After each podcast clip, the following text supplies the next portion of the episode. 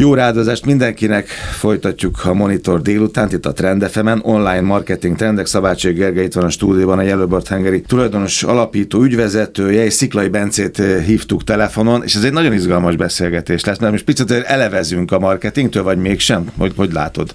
Igen, üdvözlöm a hallgatókat. Egy picit elevezünk, de mégsem, hiszen a mai témánk egy nagyon érdekes dolog lesz, ugyanis azt fogjuk megnézni, és ezért hívtuk meg szakértőnek Bencét, hogy igazából mit is árul el a viselkedésünk, a testbeszédünk, és nyilván a témát meg tudjuk közelíteni onnan is, hogy hogyan kapcsolódik a marketinghez. Hát úgy, hogy amikor bemegy valaki egy üzletbe, azonnal látja már az eladó, hogy leveszi, leveszi róla, hogy egyáltalán lehet ez egy vevő. A jó eladó. Vagy hogyha egy akár egy, egy tárgyalást nézzünk, akár egy értékest, vagy egy cégvezető kimegy egy tárgyalásra, és ugye lehet, hogy ez egy online történő tárgyalás, hiszen a pandémia miatt rengeteg olyan terület változott meg, hogy a mai napig, ha mondjuk a személyes részét nézem az én tárgyalási metodológiámnak, legalább 60-70 most is még online tárgyalunk, mert az embereknek már nincs arra teljesen annyira igénye, hogy kimenjünk hozzájuk.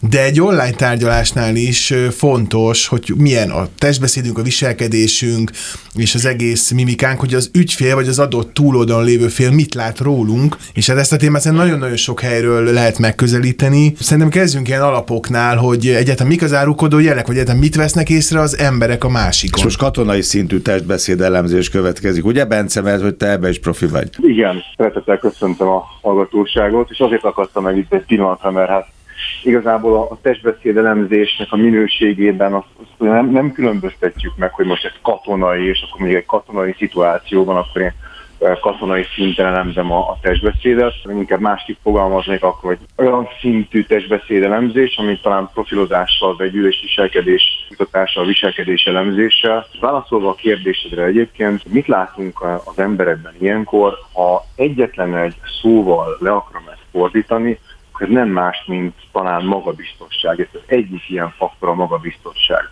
És ha megengeditek, akkor ilyen, ilyen um, viselkedés profilozói szemmel egy picit lebontanám nektek a magabiztosságot. A magabiztosság az, az egy velünk született, nem tulajdonság, hanem egyébként egy tanulható skill, az ebből kifejeződő vagy kifejezhető engedélykövetés, viszont pedig, vagy tekintélykövetés viszont velünk született.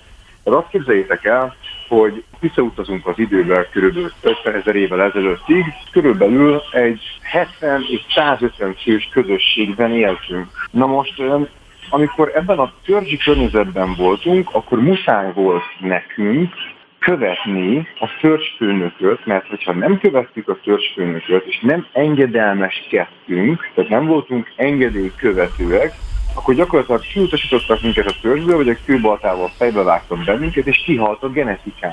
A másik ilyen egyébként még a törzsi megfelelés, tehát ott is, hogyha, ha csak túlságosan költjük vagyunk, hogy ez az angol kifejezéssel érjek, akkor megint csak kiutasít minket a törzs, és akkor megesz minket a karkó tigris az éjjel, és megint csak kihal a genetikán.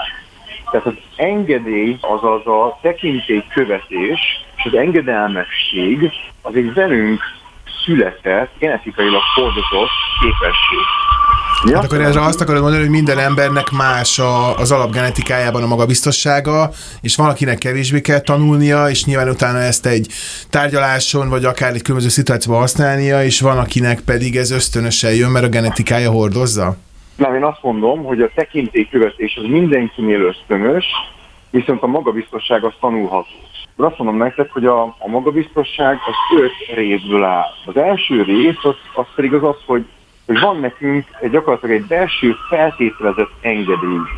Egy belső engedély arra, hogy én csinálhatok úgy egy dolgot, ahogy én akarok. Öt részből áll az első. A másik az, hogy van nekem egy, egy bizonytalanságom hiánya, ami pedig gyakorlatilag a viselkedésünkben jelenik meg, hogy én felhatalmazom magam arra, hogy egy generális, egy általánosságban véve azt remélem, hogy a kimenetele ennek az akciónak pozitív lesz, és ezáltal nem is érzek bizonytalanságot a cselekvésen. Majd van egy harmadik, egy ilyen tekintélyem gyakorlatilag, tekintély érzésem, egy autoritás érzésem, mint amúgy, hogyha angolból vagy latinból fordítjuk, az autóra az azt jelenti, hogy kreálni.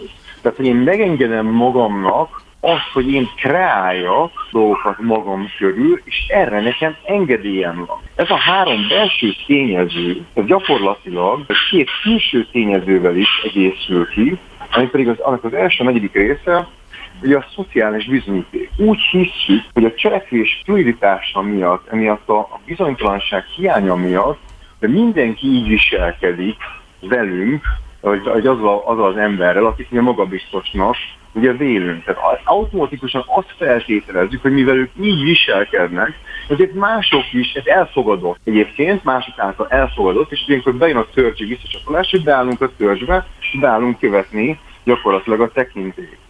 A másik pedig, és az emlékeztük, akkor úgy kezdtük az egész, hogy belső feltételezett engedély, most viszont meg a külső feltételezett engedélyről fogunk beszélni, ez pedig ugye gyakorlatilag nem más, mint a, a belső dolgok miatt, mert az első három pont miatt, amit említettem, ugye a belső dinamika miatt engedélyt adunk a környezetnek is, hogy másképpen viselkedjenek. Tehát tudjátok, én befolyásolás technikával is eh, foglalkozom, mert csak profilozással, meg a testbeszédelemzéssel, és azt szoktam mondani ilyenkor, hogy amikor kérdezik, hogy hát a befolyásolás bizniszbe vagyunk. És azt szoktam mondani, hogy nem, nem a befolyásolás bizniszbe vagyunk, hanem az engedély bizniszbe vagy hogyha egy conman angolul ugye confidence man, azaz magabiztosság ember, azaz csaló, ezzel fordítjuk, átfordítjuk, akkor azoknak is az a legvégső mechanikája, hogy ő bizalmat, tehát hogy olyan bizalmat gerjesz másokban, ami, ami gyakorlatilag megengedi nekik, hogy az adott helyzetben másképpen cselekedjenek. Ha jól értjük a, a szavaidat, akkor itt nagyon sok minden tényező befolyásolja a testbeszédünket, de a legfontosabb pontja mindig a magabiztosság, és mondjuk ebben valamennyire van szerintem a saját tapasztalataimból is így, így érzetem, mert én is tudom azt, amikor mondjuk pontosan érkezem, kiöltözve egy tárgyalásra, és felkészült vagyok, akkor sokan olyan magabiztossága kezdek neki egy tárgyalásnak, ez akár online van, vagy, vagy ha már én tudatosan mondjuk a neten megnéztem a Google-be, hogy milyen terméket szeretnék vásárolni, és mindent tudok már arról a termékről, mert utána jártam, és már úgy érzem, hogy én már Többet szakértő tudok, vagyok, az eladó. akkor nagyon-nagyon nagy magabiztossággal megyek be, és nekem az eladó nekem nem mondja meg, mert úgy is tudom, de hogyha nem tudok még semmit, hogy a probléma, mi a megoldás, akkor meg bizonytalanságban az eladótól kérem a csodát, a segítséget.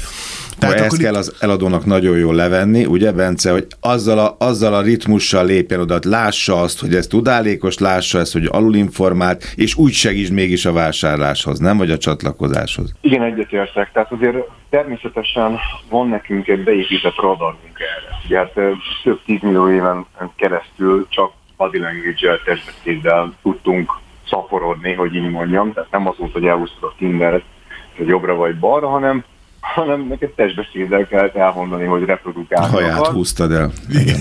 Tehát nekünk a testbeszéd elemzés, mi mondjam, az velünk született képesség, készség.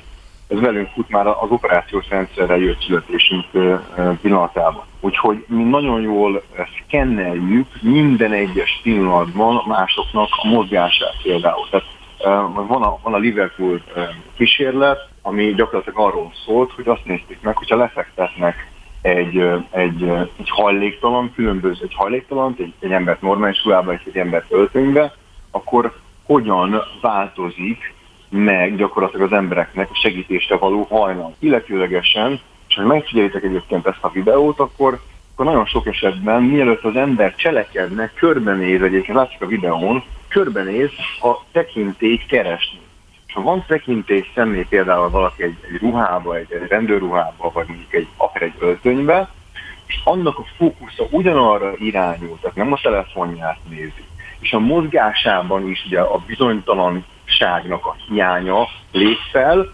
akkor elindul egy úgynevezett trigger folyamat, nekem van még egy pár eleme, de most nem megyek bele, akkor már elindul egy olyan trigger, mint az appearance is, ugye bártát, vagy még ápolt a haja, stb.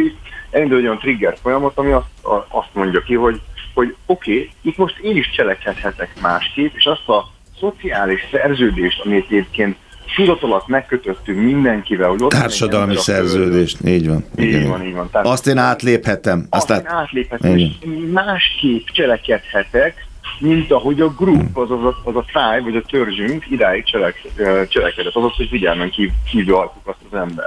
Ez igenis fel kell legyen egy meg kell legyen egy felhatalmazásom arra, hogy én cselekedjek, és nagyon sokszor ugye pont a, a tekintély személyektől kérjük ezeket a, vagy várjuk ezt a felhatalmazást. Nagyon érdekes, amit mondtál, és egy picit próbáljuk meg még ezt lefordítani a hallgatóság felé is, hogyha mondjuk nézzünk egy átlagos cégvezetőt, vagy akár egy olyan szemét, akinek mondjuk jelen kell lenni egy online meetingen, akkor egyértelmű, a legtöbb vállalatnál, cégnél megadják az igényességet, az öltönyt, megadják a jó külsőt. Nyilván az itt van ilyen eltérés, de azért az alapokat nézve ezek meg szoktak lenni. Mégis gyakran látni, hogy olyan cégvezetővel ülök le én is tárgyalni, aki látszik, hogy annyira nem magabiztos, online. vagy nem erős. On, nem. Abszolút, uh-huh. igen, online. Hogy abszolút látszik, hogy nincs meg az az erő, a dinamika benne, akkor mi lehet ennek az egyik ilyen titka kulcsa az, hogy mennyire készülünk fel, nyilván a beesünk egy meetingre, azt se tudjuk még az elején, hogy mi van, akkor nem leszünk talán annyira magabiztosak. Tehát mik ennek az ilyen lépései, amivel, amivel akár úgy fel tudunk készülni, hogy az a jelenlétünk, a személyes jelenlétünk is erősen megtörténjen egy ilyen találkozáskor hát online. Igen, oké, és ha nem elemzésről beszélgetünk, hanem a, a saját magabiztonságunkat akarjuk erősíteni, akkor az egyik legfontosabb tanulságom az elmúlt tíz évből az az, hogy mindig priorizáld a jövőbeni énedet a jelenbeli Bence érdekében, a jelenbeli éned érdekében. Abban a pillanatban, amikor ugye a confidence, mint, mint az a magabiztosság, egy tanulható képesség. Nem más, mint egy gyakorlatilag szisztematikus, graduálisan kiteszem magam a kényelmetlennek, és ezáltal fokozatosan, ahogy kiépek mindig a komfortzónámból egyébként egy picikét, én gyakorlatilag komfortábilis leszek a nem komfortábilisra. Tehát, hogyha ezt most lefordítom, akkor van közben egy olyan cégvezető, aki mondjuk egy kicsit határozatlanabb, nincs meg annyira a szigor mondjuk a csapat felé, de egyik pillanatról a másikra bemegy a cégbe, hogy mától ő egy kemény vezető lesz, akkor egy ekkora dinamikus ugrás nem tud megtenni. Nem tudja ezt ezt ilyen hirtelen megcsinálni. Tehát, hogyha én viselkedtem valahogy, és visszatérek itt a Future Self-re, hogy miért kritikus ez, én viselkedtem egy, egy valahogy egy darabig, még egy bizonyos pontig, egy vállalati környezetben, az emberekbe én már beleégtem valahogy, valahogy megítélnek engem. Abból a behaviourből, abból a viselkedésből változtatok egyik pillanatról a másikra, akkor, akkor azt fogják mondani, hogy hoppá, ez nem ez nem olyan, mint idáig volt. Itt valami akár nem stimmel, és folyamatosan kell nekem, hogy az új behaviorben egyébként megerősítenem őket, hogy a megítélésemben is változást következzen be. De akkor ez nem lehetetlen, csak hosszabb tartó folyamat. Így van. És visszatérve itt a, a jövőbeni énednek a priorizálására,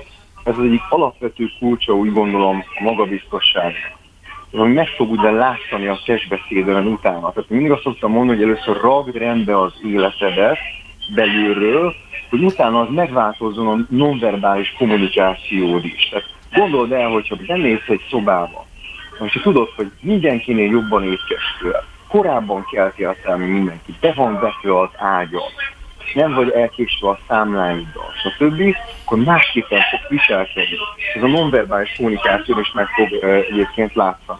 Úgyhogy egy gyors tippet adhatok, akkor az az lenne, hogy ha látják őket prezentálni valahol, vagy kommunikálni akarunk, és bizalmat akarunk építeni, akkor sosem mozogunk gyorsabban, mint hogyha víz alatt lenne. Az állatvilágban a félelem általánosságban véve félelem az egyenlő a gyorsasággal. Tehát egy lassú, nyugodt beszéd, magabiztosságot sugal, még akkor is, hogyha lehet, hogy nem vagyunk magabiztosak, de a testbeszédünk ezt sugalja.